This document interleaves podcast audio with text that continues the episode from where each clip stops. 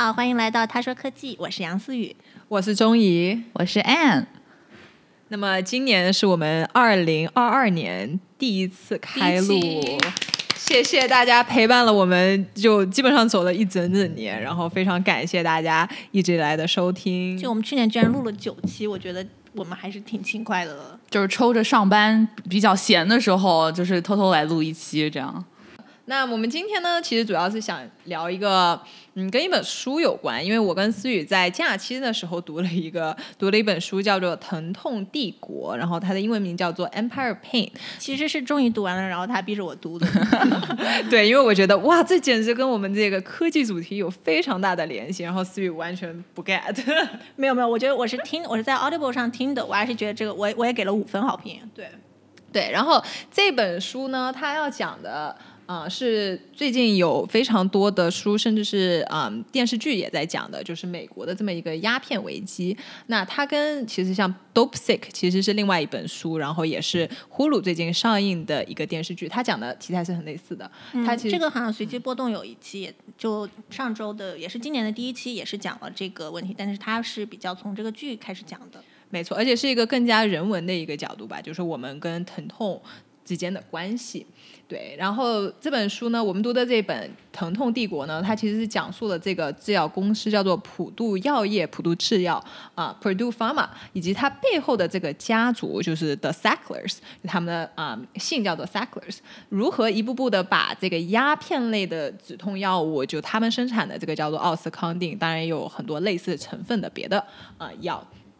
他们怎么样把它推广给大众的？就原来可能几十年前，这种这一类的药物只是给临终病人作为一个关怀，就说让你在临终的时候可以不用，嗯，受这么多的疼痛。对，就比如说你得了癌症，然后是一种就像吗啡一样，是一个非常给很少的就比较嗯严重的情况用的药。对，没错。然后到现在呢，其实基本上已经变成一个随处可见。我记得我拔牙的时候，他们都给我开了这个药。对，就这个药虽然现在还是处方药，就是你不可以就是走进药店就买，但是嗯，由于这个嗯。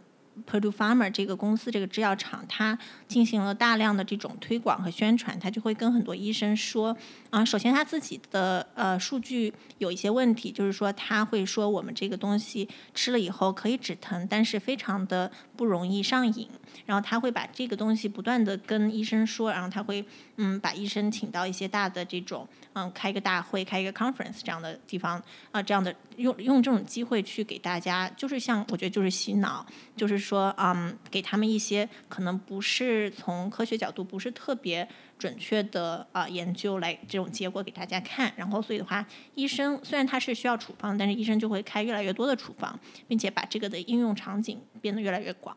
其其实他们讲这句话的根据就是说，他们觉得这个药不会上瘾，但其实是会的。从一九九九年到二零一六年，大概有五十万的人因为。这种阿斯药物或者是这种鸦片类药物的滥用而死亡，然后这个其实是比同年的啊，像是枪杀呀、癌症都要多的一个人数。然后它其实给很多社区也带来了不可磨灭的伤害，尤其是在对美国之前的工业重镇，然后尤其是在比较偏的地方的人群，然后以及他们的社会带来了很大的影响。对，就特别是像在嗯西维吉尼亚州这种以前有很多矿产和工厂在的地方，但是后来就大家变得很穷，或者是以前都是一些蓝领，然后需要用啊需要从事体力劳动的这种地方，所以它其实从这个社会公平的角度也是一个非常大的危机。嗯，然后它这里边最我觉得最有争议的一点是说，它一开始在做这个临床实验的时候，可能数据比较小。然后他可能也没有，就是发现他有很多这种上瘾的嗯迹象，但是在他开始卖了几年之后，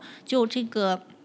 这个迹象就就不可以忽视了，就他特别多的啊人都有报道这件事情，并且也有就是美国的嗯一些政府机构发现了这些问题，然后去啊声讨，但是这个公司就是因为自己的利益，所以他就是无视了这些嗯。这些证据，然后甚至就是变本加厉，然后就是推着他底下的那些销售员工，然后啊再接着去卖这个药。其实我们今天要讨论的呢，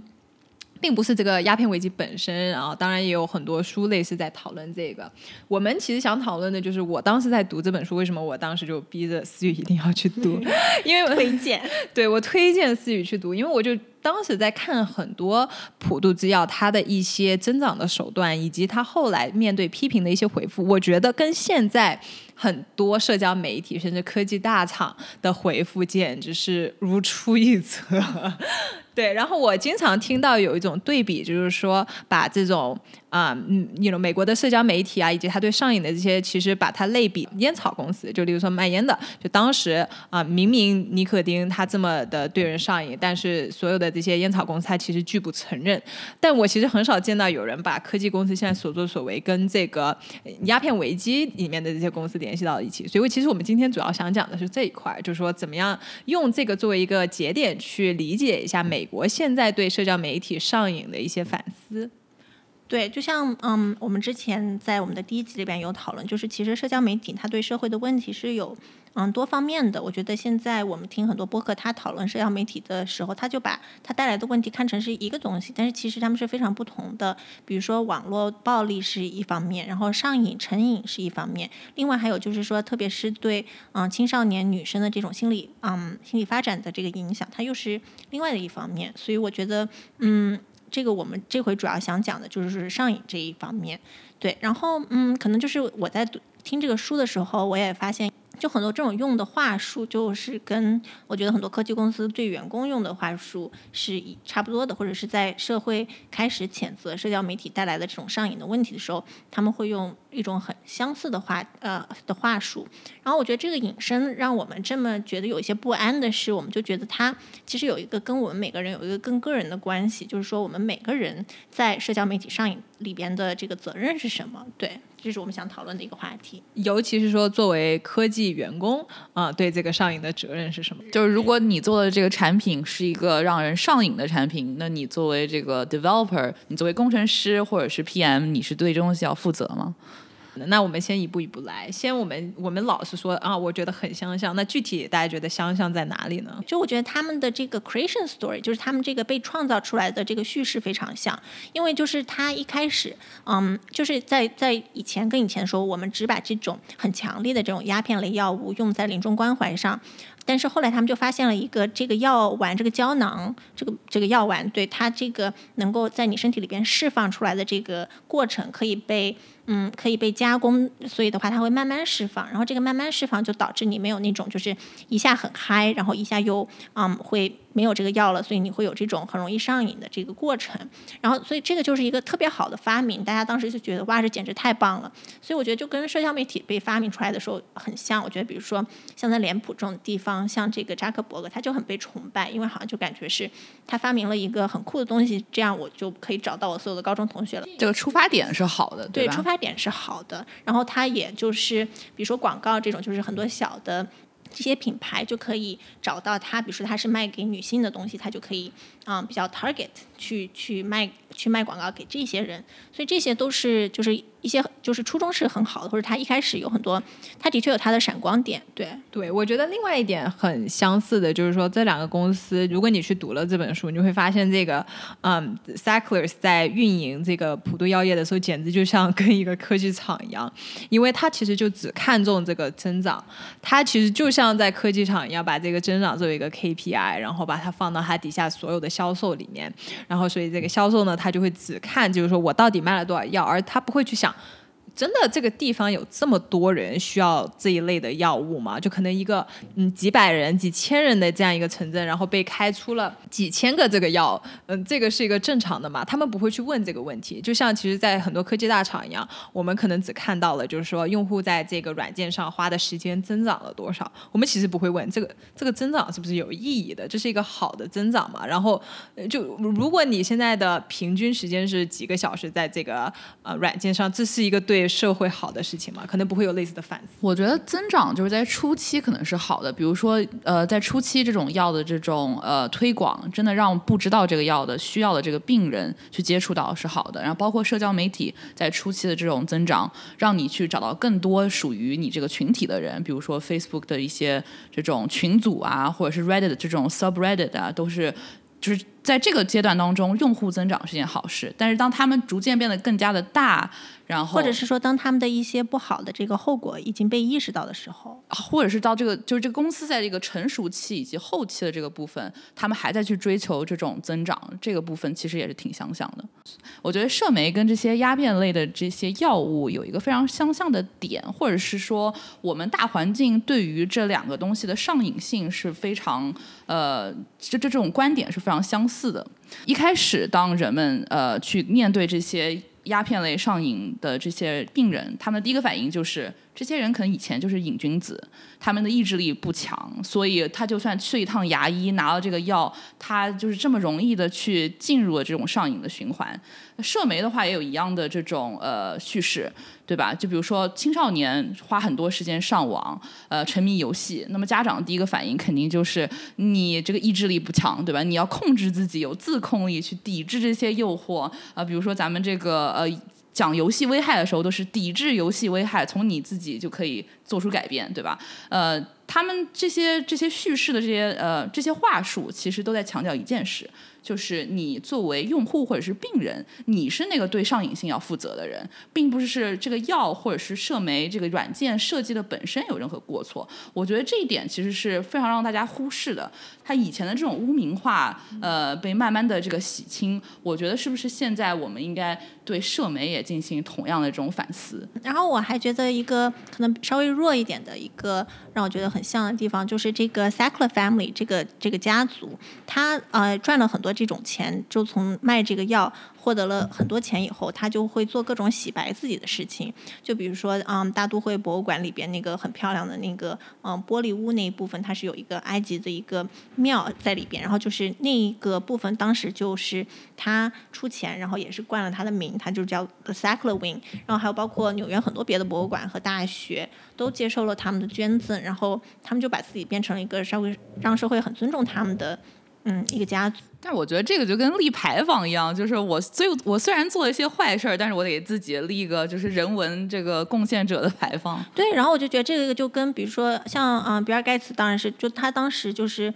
不是在社交媒体方面，但是他对反垄他对在垄断方面也是做了很多不好的事情，然后结果他后面他现在就变成了一个伟大的慈善慈善家家，对。然后还有比如说像这个贝佐斯，他他这个这么大的公司，然后他对员工有各种各样的问题，但是比如说嗯他的前妻，比如说或者是他自己就是是会想把自己的名字放在比如说在华盛顿大学就有很多贝佐斯命名的各种楼啊什么的，然后包括就是像扎克伯格，他也是说我把我百分之九十九的啊赚赚到的钱都捐出去，但是就是这种在纳税之外的这种慈善，我觉得很。就是它并没有那么民主，因为这个钱它本来是有一部分是交税，或者是他本来是对这个社会做了很不好的事情，所以才赚到的这些钱，现在就是由他一个人的想法的意志去决定他想嗯支持什么东西。就是在什么地方作恶，在什么地方做好。但是这个 Sackler 他非常有意思的一点，就是说他一开始是跟这个药厂他是有一定的撇清关系撇清关系，对，但他转头他就把他自己所有的钱就。在各大各个大学、各个博物馆到处放的，到处都是。对，就是这种公司，它现在会，就我觉得很多科技公司现在它就会搞一些慈善项目，或者是就是说我们在比如说嗯可持续发展，或者是在啊、这个在美国这个非裔的这个经济地位方面要做很多各种各样的事情。就是我觉得它的确是有好的出发点，但它的确是有一个洗白的或者是这种 PR 的成分。对，对，我觉得这是一点。然后还有另外一点，我觉得很有意思，就是如果你去看，不管是社交媒体也好，或者是这个普渡药物也好，当他们受到这种批评或者是这种法律的。啊，在在那个法庭上面的时候，他们都提出一点，就是说这本来就是社会性的问题。例如说，嗯呃，普渡药物他就会说这些人本来就上瘾，或者说我们这个社会本来就有毒品滥用的问题，这个不是我们的问题。然或后者就是说，比如说这些工伤的人，他们是因为工作环境不好，所以最后我得去在这个方面寻求帮助才上瘾。没，错，就是他们自己本来就觉得很痛苦，然后所以他们才会去想吃这个药。然后你也会听到社交媒体说很类似的话，就是说我们这个社会本来就撕裂的，不是因为啊、呃社交媒体而导致的。对，还有一个可能是最后一个我想说的一点，就是一个微观和宏观的叙事。就我觉得这些公司，像他啊，像这个药厂，他就会说，你看这个人，他由于出了一次车祸，他后来就一直有慢性疼痛，但是吃了这个药，他就可以正常的去工作了。你就会觉得哇，就是光看这一个例子，你觉得这简直太棒了。然后比如说社交媒体也是，比如说他就说，哦，我我有一个，嗯，之前我没有办法抚养，就把我的孩子送去别人领养了，但是后来我们又通过这种在社交媒体上的各种联系，就找到了对方。或者是说，我又找到了一个我失散多年的一个好朋友，这这种你会觉得哇，这简直太棒的一个叙事。就是这种小故事是一个微观层面上它很好，但是宏观层面上它的确是有各种更大的问题。或者说它可能就像一个双刃剑吧，就是说不管是宏观也好，微观也好，它总是有一一些好，有一些坏。而我发现这两种。在回应上面，它都是一样的回应，就是说，哦，你看我们好的这一块，然后，嗯，你坏的那一块，那就是个例啊。其实不管怎么说，这其实就是在说这个东西它都是有好有坏，然后因为它有好有坏，所以我们在批评的时候，我们没有办法非常的客观，就是说你就把这个东西一锅端了，它就一定会更好，或者这个公司它总是可以找到一定的例子或者一定的数据，然后来证明它其实对这个社会是有帮助的。对，可能我刚才说的也比较偏颇，就是它的确是，它就的确是可以给你的生活带来很多好的地方，很多方便，但它的确就是有这些负面的问题。然后，对，没错，而且奥斯康定它有个很大问题，就是其实很多人是。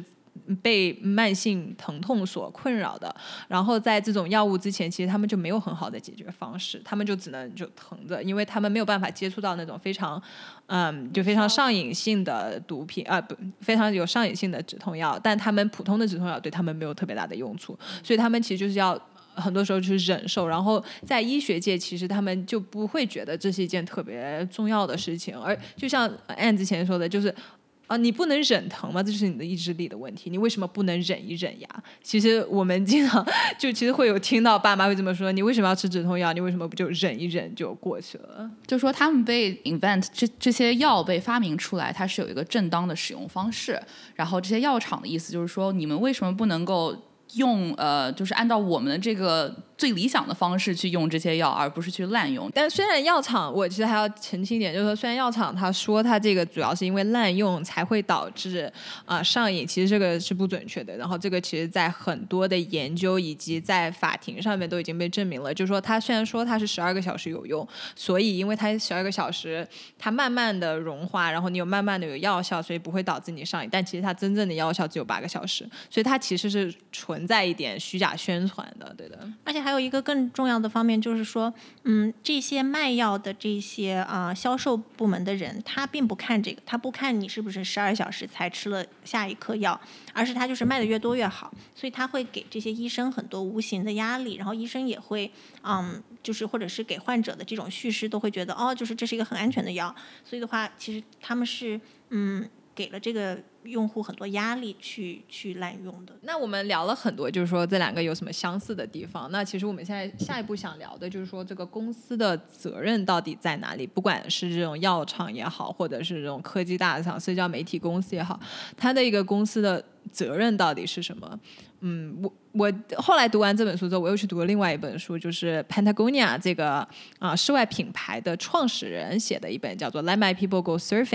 的书，里面是讲他自己觉得一个公司文化的，或者他自己认为呃比较正确的公司文化。就他书上说的，就是说他自己想象的，就是跟不管是这个普度药业也好，或者是社交媒体这些公司也好，其实是很不一样的路线。因为他其实就讲清楚，说我其实不想要。Inorganic growth 就是不自然的增长，我就不想要通过啊，就在硅谷里面很常用的一句话叫做 growth hacking，就是说啊，成长黑客一样这种方式去疯狂的啊，去想办法把我的这种交互性也好，或者是说用户的粘度性也好提高的方法，我就是想卖给大家。有用的衣服，然后你们自己去，嗯，就自己去决定什么时候需要。然后我的责任就是说，把这个衣服照得更好，让你们不是这么需要，然后从而导致对，嗯，就是对自然环境的伤害是没有那么大的。那当然，如果你 其实每个公司都可以讲出一套非常高大上的理论，然后。我在读这本书的时候就觉得，嗯，它可能的确也是一个更加有道德性的公司。当然，你也可以想象，但它不是一个药厂了，它也不是一个社交媒体啊，对吧？它没有一个专利的这么一个时间点，因为在美国专利它只有二十年。所以呢，虽然这个普渡药业它制造出来了这个东西，但是它二十年之后它就没有办法再从中获那么大的利润了。所以从个公司的角度，它简直就是说，我要在这二十年间疯狂的压榨我能。赚出来的任何一分钱，对的。对，这跟社交媒体很像，因为我觉得在科技行业，大家都觉得事情发生的是非常的快的。然后我们老师讲究这个，就我们老师推崇这个 disruptive technology，就是说一下一个嗯技术来的时候，它就会颠覆，它是有颠覆性的。所以的话，我觉得比如说脸谱，它就会觉得哦，下一个新的更酷的社交媒体就会让我们没有这个用户了，我们就会损失很多用户。所以在这个时候，我们我们一定要把用户牢牢的拴在我们自己的这个平台上面。所以。它也是，就是有一点这种时间上面的压力的，对。对，然后我们聊了这个时间上面的压力，我还想聊，就说这那这个公司到底有没有责任呢？就是在从一个公司上瘾的角度，我觉得对比药厂来看，这个社交媒体的这些公司的运营方式，我觉得他们肯定是有责任的，而且很大的一块责任就在于，当他们在设计这种社交媒体软件的时候，他们遵循的一些呃 principle，就一些法则，他们本身就是为了上瘾而而。存在的，就他们必然会导致上瘾。对，上瘾是他们的目标，他们的目标就是设计一个会上瘾的产品。对，所以我当时在网上就看到了这么一本书，呃，叫《Hooked》，这是一个 M MIT Technology Review 出的一本书。它这本书的调调调调呢，其实就是有点呃，有点是有点成功学的意味，就是帮助你成为下一个硅谷大佬的这本一本书。这个书的作者呢，他呢就是。他就总结了一下，一般这种最火的应用社交软件，他们都是遵遵循什么样的法则的？所以他就说了，这个让用户去使用并且上瘾的这个步骤分为四步。就第一步是叫 trigger，就是它是一个导火索。呃，它其实就是我们平常就是说这个 PM 呃 PM 在做这个用户调查的时候，就是说这个用户场景对吧？呃，比如说你人会在什么时候用 Facebook 啊？可能就是你觉得非常 lonely 的时候，你觉得很孤独，你想找你的。朋友聊聊天，知道他们想干什么，你打开了这个 app，所以这个 trigger 呢，他他提到的就是，当你去呃要去设计设计一个产品，你要去想你在这个人的生活当中，你怎么去埋下一个导火索，让你的这个产品会无时不刻的被想起，对吧？所以现在我们看，比如说微信啊、小红书啊，其实呢，你都能想到在生活当中，你什么时候会打开这样的一个 app 去呃满足自己的一些某些需求。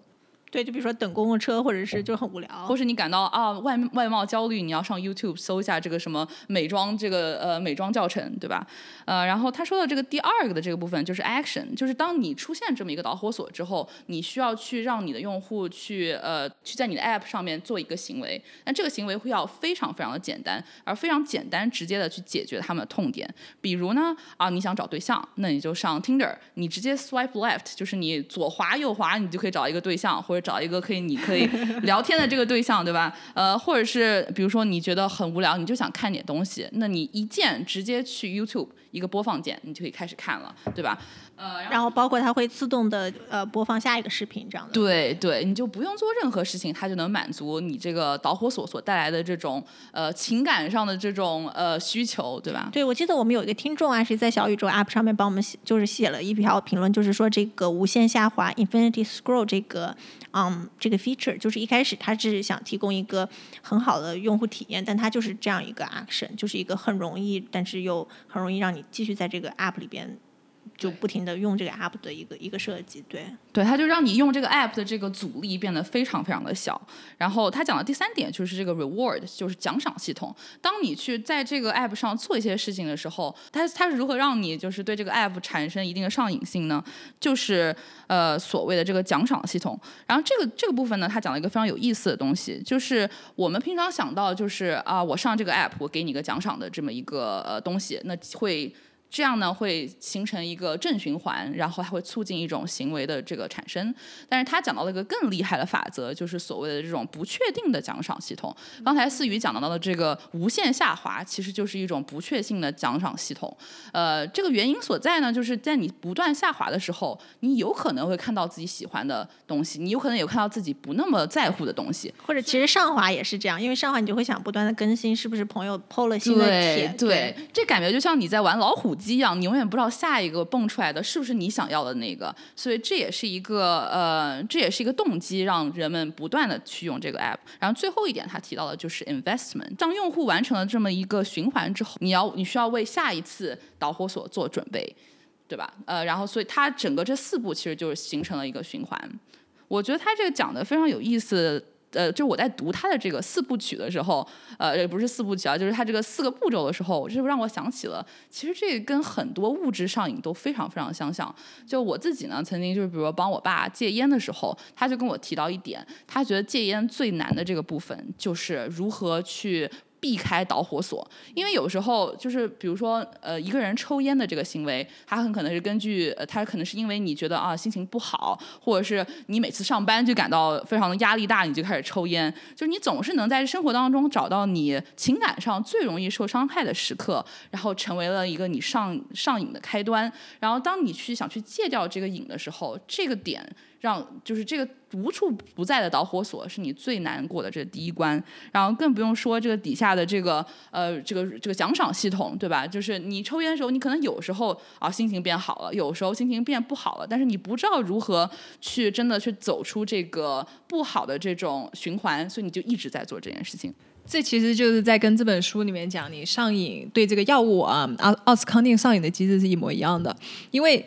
其实你看整个鸦片危机，你不能只看，就是说啊，这个公司它如何让这个药变得更啊更被人接受，不不完全是这个公司的问题，因为还有很大的一个历史背景，就是说美国它的制造业在下降，对吧？所以导致很多这些原来的工业重镇，它里面的人他就是有一定的痛苦性的，就是说，例如说他的工作没有了呀，然后他们的啊这个镇的人口在下降呀，然后导致他们变得更孤单啊，这些都是一个很重要的历史背景。对，然后就像 Anne 说的，这就是一个那个导火索，对，想让他们去吃这个药。然后所谓的叫做不确定的奖赏，其实是跟这个药是一样的，就你可能一开始吃的时候是只要吃一点点啊，这一点成分就可以了，但是你后来这个就会有一定的依赖性，然后你就会想把它弄得越来越啊，越来越有效，越来越有效，然后从而导致你吃的剂量就会越来越多，越来越多。对，所以我觉得对比就是就是看看这个这个作者写的这本书。看他讲，就是硅谷这些大厂，他们都是在奉行这些法则，就让我觉得他们就是赤裸裸的在 design，他们在赤裸裸的设计一个能让你上鸦片。对，所以这个就就联系到我们一开始这个题目，就是如果他们他们在制造鸦片的话，那我们科技大厂的员工是不是应该为此负起责任呢？对，我就又想起来我们第一期里边讲的那个 The Social Dilemma 那个纪录片里边，他就说只有这个卖。毒品的厂家和呃社交媒体会把顾客称为称作为用户，就 users instead of customers。啊，我觉得就又可以回应到这一点上。如果我们觉得他有责任的话，我们能不能从就是这个鸦片危机它的一些处理方式找到怎么样面对社交媒体呢？我觉得这个很难。你说是作为比如说政府，对对，就我们要怎么样去解决？如果我们知道他有责任，我们怎么样去追追？追这个责任，对吧？其实这个。啊，普渡药业它其实作为一个公司已经倒闭了，然后现在有非常非常多的啊法庭上的案件在，当然在告他们。然后其实这案件基本上被嗯合成了一个比较大的，就是这个普渡药业它的这个破产的这么一个案件。对，然后还有另外一点就是它如果破产了，这个 Sackler 能不能免责？就是我们能不能再去告这些啊？就这个后面的这个家族？对，但我其实觉得不管怎么样解决，然后不管再赔了多少钱，然后不。管这个 Sackler 付出了怎么样的代价，其实它造成的很多问题就已经存在了。然后我觉得，就算这个公司不见了或者怎么样，它制造出来的这个危机，其实已经导致很多人不不仅仅对奥斯康定上瘾，而是对更加严重的，例如像海洛因这种上瘾。对他后来又去重新发明了一款这个奥斯康定，它是把外面的涂层是变得坚不可摧，就你是完全没有办法，你就拿那个就拿一个锤子，你去把它敲都敲不烂的。所以就导致你没有办法把这个涂层弄掉，让它变成就像。海洛因一样的一个一次性的上瘾的东西，但他把他做的这件事情之后，反而让很多原来只对奥斯康定上瘾的人转向了更加严重的毒品，对他们就去找了海洛因之类。所以这个社会性的问题，如果他有这么一历史的这么一个背景的话，其实你对这个公司的处理。不一定能真的解决这底下的社会性的问题。哎，我想问一下啊，就是这个事件的后续有导致，比如说新的法律被制定吗？就是呃，限制这些药厂的一些没有？它好像对于推销的行为，我不知道有没有限定，好像是没有。对，现在还是跟还是主要是在一些就是对这个已经受到伤害的人的赔偿上面，好像。对，而且嗯，很多情况下，如果大家又出来说哦，其实这个是会导致人上瘾的呀，然后其实这个时候有很多慢性疼痛的患者，就是那其实这对是对我们的污名化。就我很需要这个药，才能让我就是能有一个正常的生活，所以它其实是一个不是很确定它的解决方式什么的。我觉得这就跟社交媒体其实很像，对吧？就是如果我们觉得朋友圈或者微信是一个不好的，或者把小红书就直接给它就这个公司，我就说你明天倒闭吧。然后我们很多这些问题其实不一定能真正的得到解决。我觉得对我我也想把我们大家就是往我们最后一个，嗯，最后一个想讨论的话题上面拉，就是说我们每个人作为员工的责任是什么？然后。但是我又想回到中医，你刚才说的就是说，嗯，这个奥斯康汀它有一个历史社会经济背景。我觉得其实社交媒体也有，就是说在后现代或者是在现代社会里边，当我觉得特别是在西方有一个特别大的那种存在主义意义上面的危机，就是说当我们没有了宗教的这种时候，就是人和人的连接，它的确是。大家会有一定的空虚感，对不对？就是大家觉得很多东西都没有了意义。比如说个人责任方面，我觉得这个是一直我想了很多的一个问题。我觉得我大概从十六岁开始的时候，就一直想的一个问题是怎么怎么过一辈子，而不是一个就是 completely self-serving，就是这。过一生人，而不是只为你自己服务的的一个人生这样的。然后，但是我觉得我好像都从来没有把这个事情想清楚，因为我觉得我就是一个非常需要非常多物质享受，就是物质会给我带来很多快乐的人，所以我就觉得不知道怎么去，嗯，怎么去让这两件事情，嗯，reconcile。对，然后首先我觉得很多人就说，哦，那比如说像，嗯，像小红书、像脸书、像那个抖音这样的这样的 app，我们就把它就。就不让他们存在不就好了吗？或者就让你作为大厂员工，你就不要领薪水了，你就直接走人，不要在那儿 上班了。对，但是我觉得他有一个问题，就是就是这个就还是回到资本主义和它这个商业模式上面。就是说，我觉得如果你觉得我们的经济发经济发展是好的，就假如说你不是一个那种去增长的人，这也是我前段时间一个非常非常想啊非常喜欢的一个话题。就是说，假设你觉得经济发展是好的的话，那么它。这个社交媒体能够给你带来的这种更精准的发广告的这种方式，它就是会让经济变得更好，它就是会让很多人的产品被更多人看到，被更多被更多人购买。然后我觉得有个特别讽刺的一点，就是说很多这种嗯。声讨就是说卖广告，或者是声讨，哪怕就是消费主义的这些播客，他也要自己也要打广告，就他还是要在卖东 西，要生存。对他不光是卖卖，不管是卖内衣也好，还是卖一个就是看书的一个架子也好，就他还是要卖东西。所以我就觉得，嗯，我觉得我们的这个经济，就是我们的这个经济体是是是，它跟社交媒体现在已经产生了非常深层的依赖关系，所以我不觉得它会消失，然后我也不觉得就是说。没有这些 app 了，就是会解决。而且你在这个经济体当中，你作为一个接受者跟这个生产者，你都没有办法逃开这个循环，对吧？对，其实我觉得还是一个，嗯，就它就像我们之前说，就它其实是个双刃剑的情况下，它必然有好有坏。然后你要需要多大的好才能去抵掉它的坏？这就是，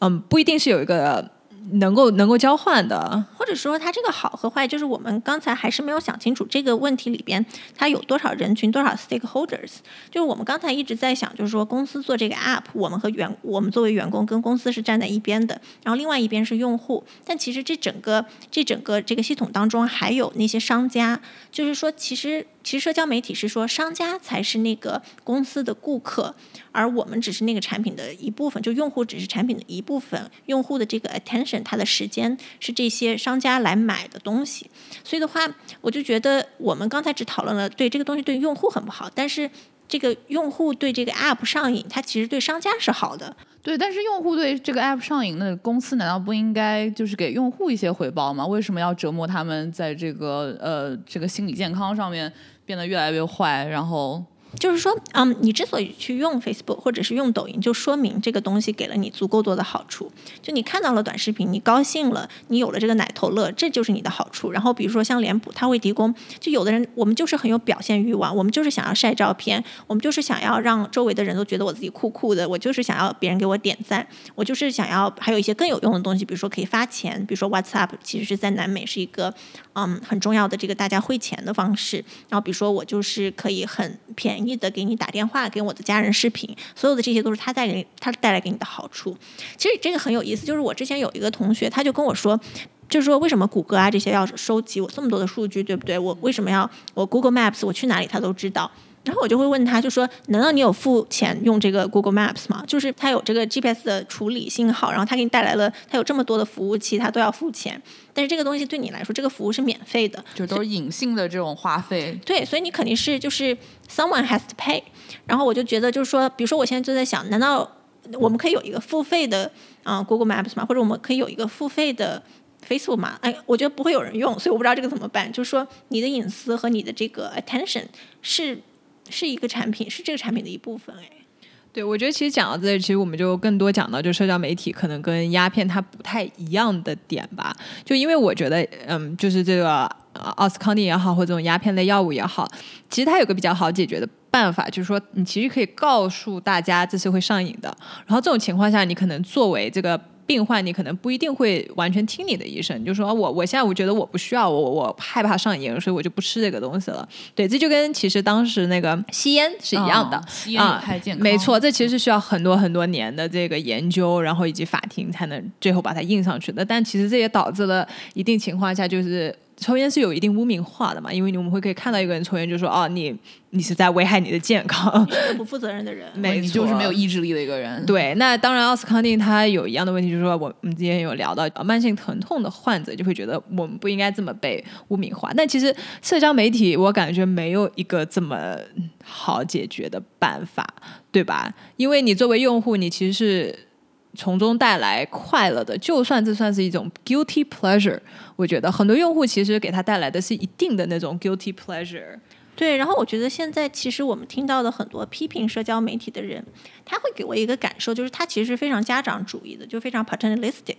就比如说人家说哦你在刷抖音，你为什么不去看书？那么这个东西就让我感觉就是说，这个评论家他就知道他他比这个人自己还知道那个人应该干嘛。但是，就是如果我们相信大家是有一定的自由意志的话，那那个人是应该为他的行为做决定的。他选择去看抖音了，虽然抖音用很容易上瘾，这是一个另外的话题，但是他应该是知道什么是对他更好。就是我们为什么会觉得你不应该去刷抖音，你应该去看书。这就可能又回到了，就是上瘾是有多大的自主吧？如果你觉得你是可以完全自主的情况下，那其实他再怎么做这些啊所谓的 optimization，就是说想办法让你更加的喜欢这个 app 的情况下，你其实都是有自主性。那他的上瘾性还能再怪罪回他吗？或者是就是对，比如说他上瘾是很糟糕的，但是在他上瘾的刷抖音的时候，他确实获得了快乐。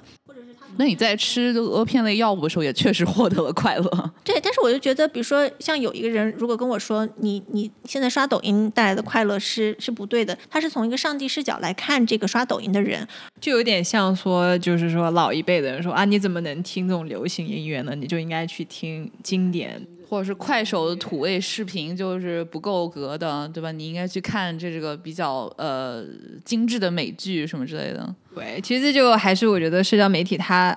呃相比于就是鸦片也好，或者是奥斯康定也好，它。更加复杂一点，然后其实我们聊了，其实我们就基本上把社交媒体还是拢成一块说。但是抖音也好，或者是 Facebook 也好，或者是 Twitter 也好，或者是微博也好，它其实就是很不一样的。然后它可能每一个带来的好处也是很不一样的，就还是一个比较个人的吧。就是说你想从一个这样的平台得到什么，然后你可能是从不同的平台得到不同的东西，